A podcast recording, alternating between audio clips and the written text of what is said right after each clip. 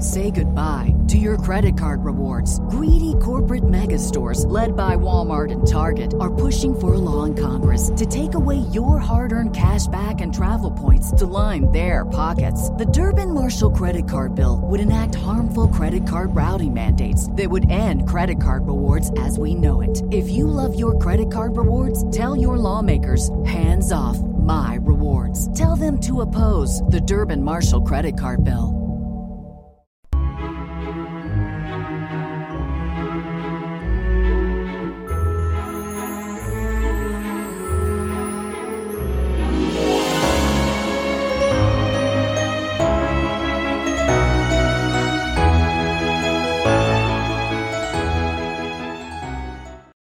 Hello, everyone, and welcome to another episode of 1001 Classic Short Stories and Tales.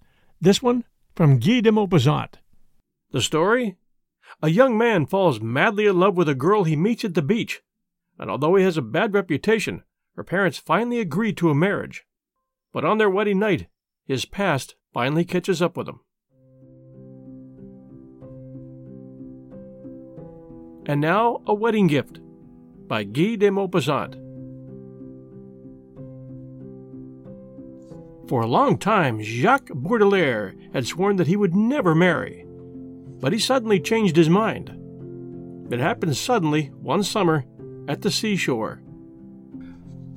One morning, as he lay stretched out on the sand, watching the women coming out of the water, a little foot had struck him by its neatness and daintiness. He raised his eyes and was delighted with the whole person, although in fact he could see nothing but the ankles and the head emerging from a flannel bathrobe carefully held closed. He was supposed to be sensual and known to be a fast liver. It was therefore by the mere grace of the form that he was at first captured. Then he was held by the charm of the young girl's sweet mind, so simple and good, as fresh as her cheeks and lips. He was presented to the family and pleased them he immediately fell madly in love. When he saw Bertha Lannis in the distance, on the long yellow stretch of sand, he would tingle to the roots of his hair. When he was near her, he would become silent, unable to speak or even to think, with a kind of throbbing at his heart, and a buzzing in his ears, and a bewilderment in his mind. Was that love? He did not know or understand, but he had fully decided to have this child for his wife. Her parents hesitated for a long time, restrained by the young man's bad reputation. It was said that he had an old sweetheart, one of these binding attachments which one always believes to be broken off, and yet which always hold. Besides, for a shorter or longer period, he loved every woman who came within reach of his lips.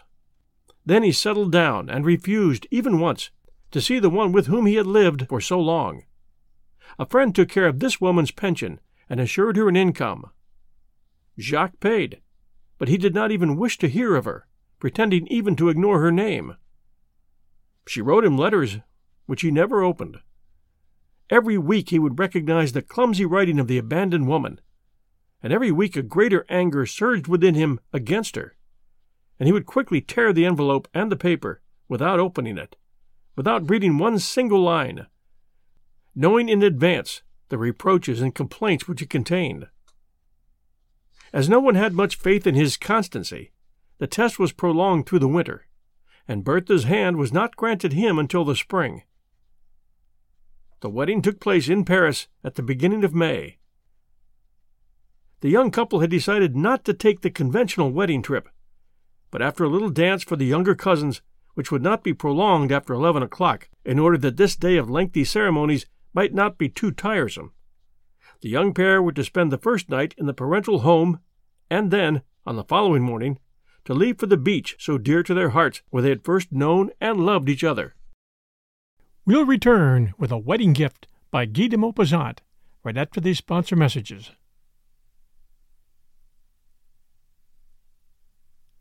And now, back to our story. Night had come, and the dance was going on in the large parlor. The two had retired into a little Japanese boudoir hung with bright silks and dimly lighted by the soft rays of a large colored lantern hanging from the ceiling like a gigantic egg. Through the open window, the fresh air from outside passed over their faces like a caress, for the night was warm and calm, full of the odor of spring.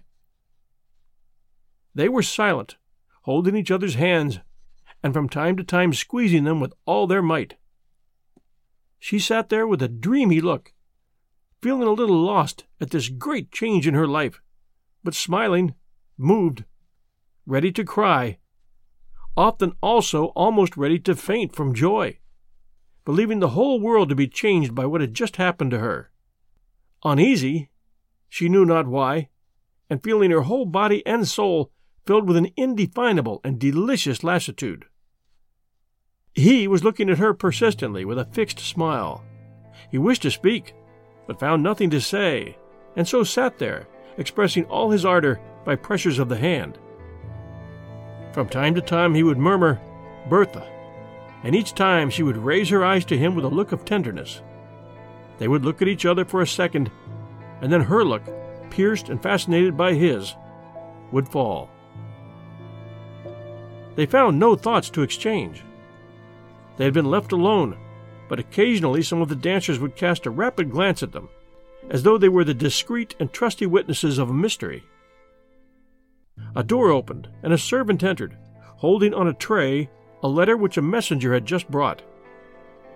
Jacques, trembling, took this paper, overwhelmed by a vague and sudden fear, the mysterious terror of swift misfortune.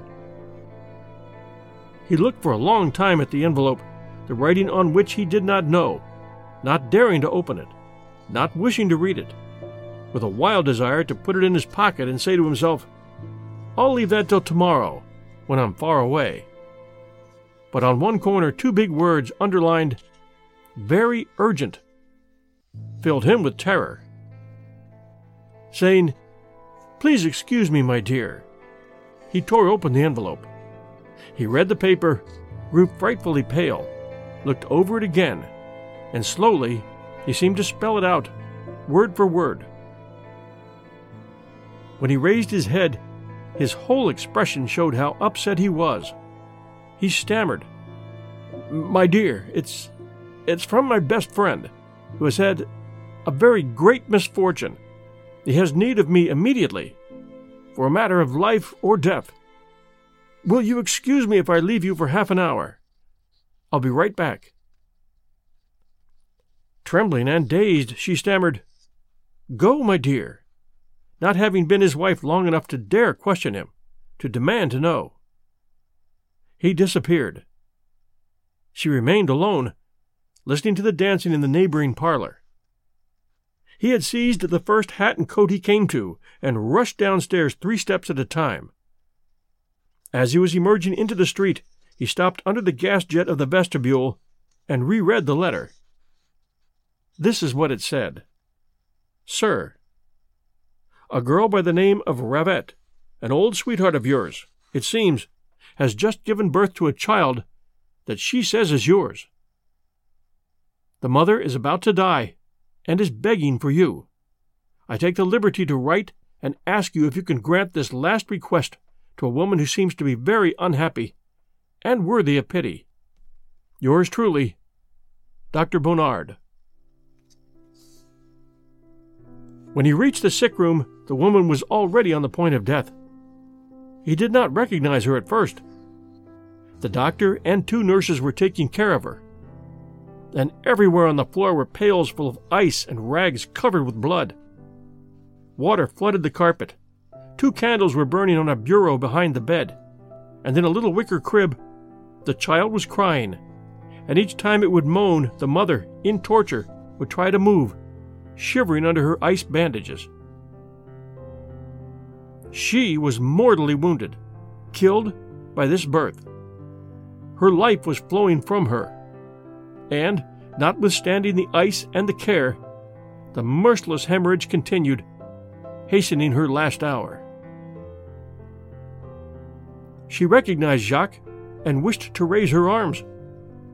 They were so weak that she could not do so but tears coursed down her pallid cheeks. He dropped to his knees beside the bed, seized one of her hands, and kissed it frantically. Then, Little by little, he drew close to the thin face, which started at the contact. One of the nurses was lighting them with a candle, and the doctor was watching them from the back of the room. Then she said in a voice which sounded as though it came from a distance, I am going to die, dear. Promise to stay to the end. Oh, don't leave me now. Don't leave me in my last moments. He kissed her face and her hair, and weeping, he murmured, Do not be uneasy. I will stay. It was several minutes before she could speak again. She was so weak. She continued, The little one is yours. I swear it before God and on my soul.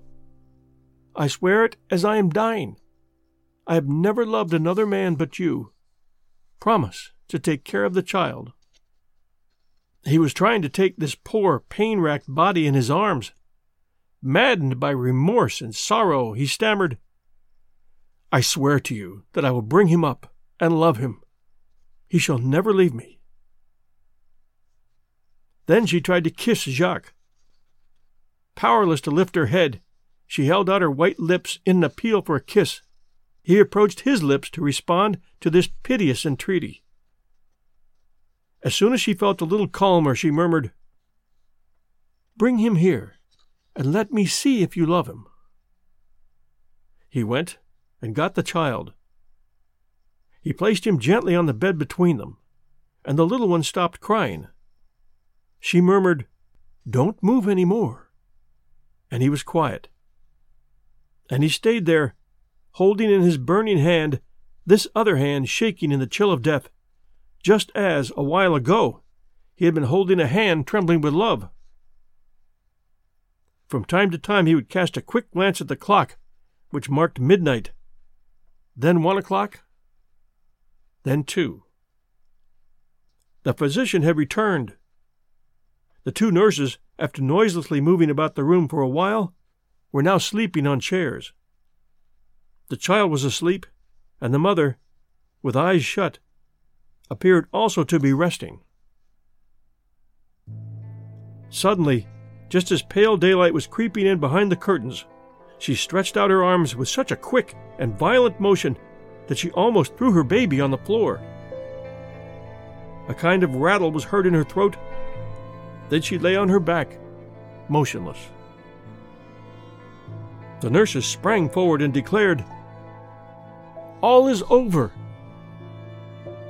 He looked once more at this woman whom he had so loved, then at the clock, which pointed to four, and he ran away, forgetting his overcoat, in the evening dress, with the child in his arms. After he had left her alone, the young wife had waited, calmly enough at first, in the little Japanese boudoir. Then, as she did not see him return, she went back to the parlor with an indifferent and calm appearance, but terribly anxious. When her mother saw her alone, she asked, Where is your husband? She answered, In his room. He is coming right back. After an hour, when everybody had questioned her, she told about the letter, about Jacques' upset appearance, and about her fears of an accident. Still they waited. The guests left. Only the nearest relatives remained. At midnight, the bride was put to bed, sobbing bitterly. Her mother and two aunts, sitting around the bed, listened to her crying, silent and in despair. The father had gone to the commissary commissariat police to see if he could obtain some news. At five o'clock, a slight noise was heard in the hall a door was softly opened and closed. Then suddenly a little cry like the mewing of a cat was heard throughout the silent house. All the women started forward, and Bertha sprang ahead of them all, pushing her way past her aunts, wrapped in a bathrobe. Jacques stood in the middle of the room, pale and out of breath, holding an infant in his arms. The four women looked at him, astonished, but Bertha who had suddenly become courageous, rushed forward with anguish in her heart, exclaiming, What is it? What's the matter? He looked about him wildly and answered shortly, I. I have a child, and his mother has just died. And with his clumsy hands, he held out the screaming infant. Without saying a word, Bertha seized the child, kissed it, and hugged it to her. Then she raised her tear filled eyes to him, asking, Did you say that the mother was dead? He answered, Yes, just now, in my arms. I had broken with her since summer. I knew nothing. The physician sent for me. Then Bertha murmured, Well, we will bring up the little one. Thanks for joining us at 1001 Classic Short Stories and Tales. That's an ending that shows true compassion. It could have gone either way. If you enjoy 1001 Classic Short Stories and Tales, please share it with others. Also, consider becoming a patron of this show by pledging a small monthly fee to help us going forward at patreon.com forward slash 1001 Stories Network. The link is in the show notes. Most people pass us by on this, thinking that someone else will do it, and only a few really kind people do take the time and effort.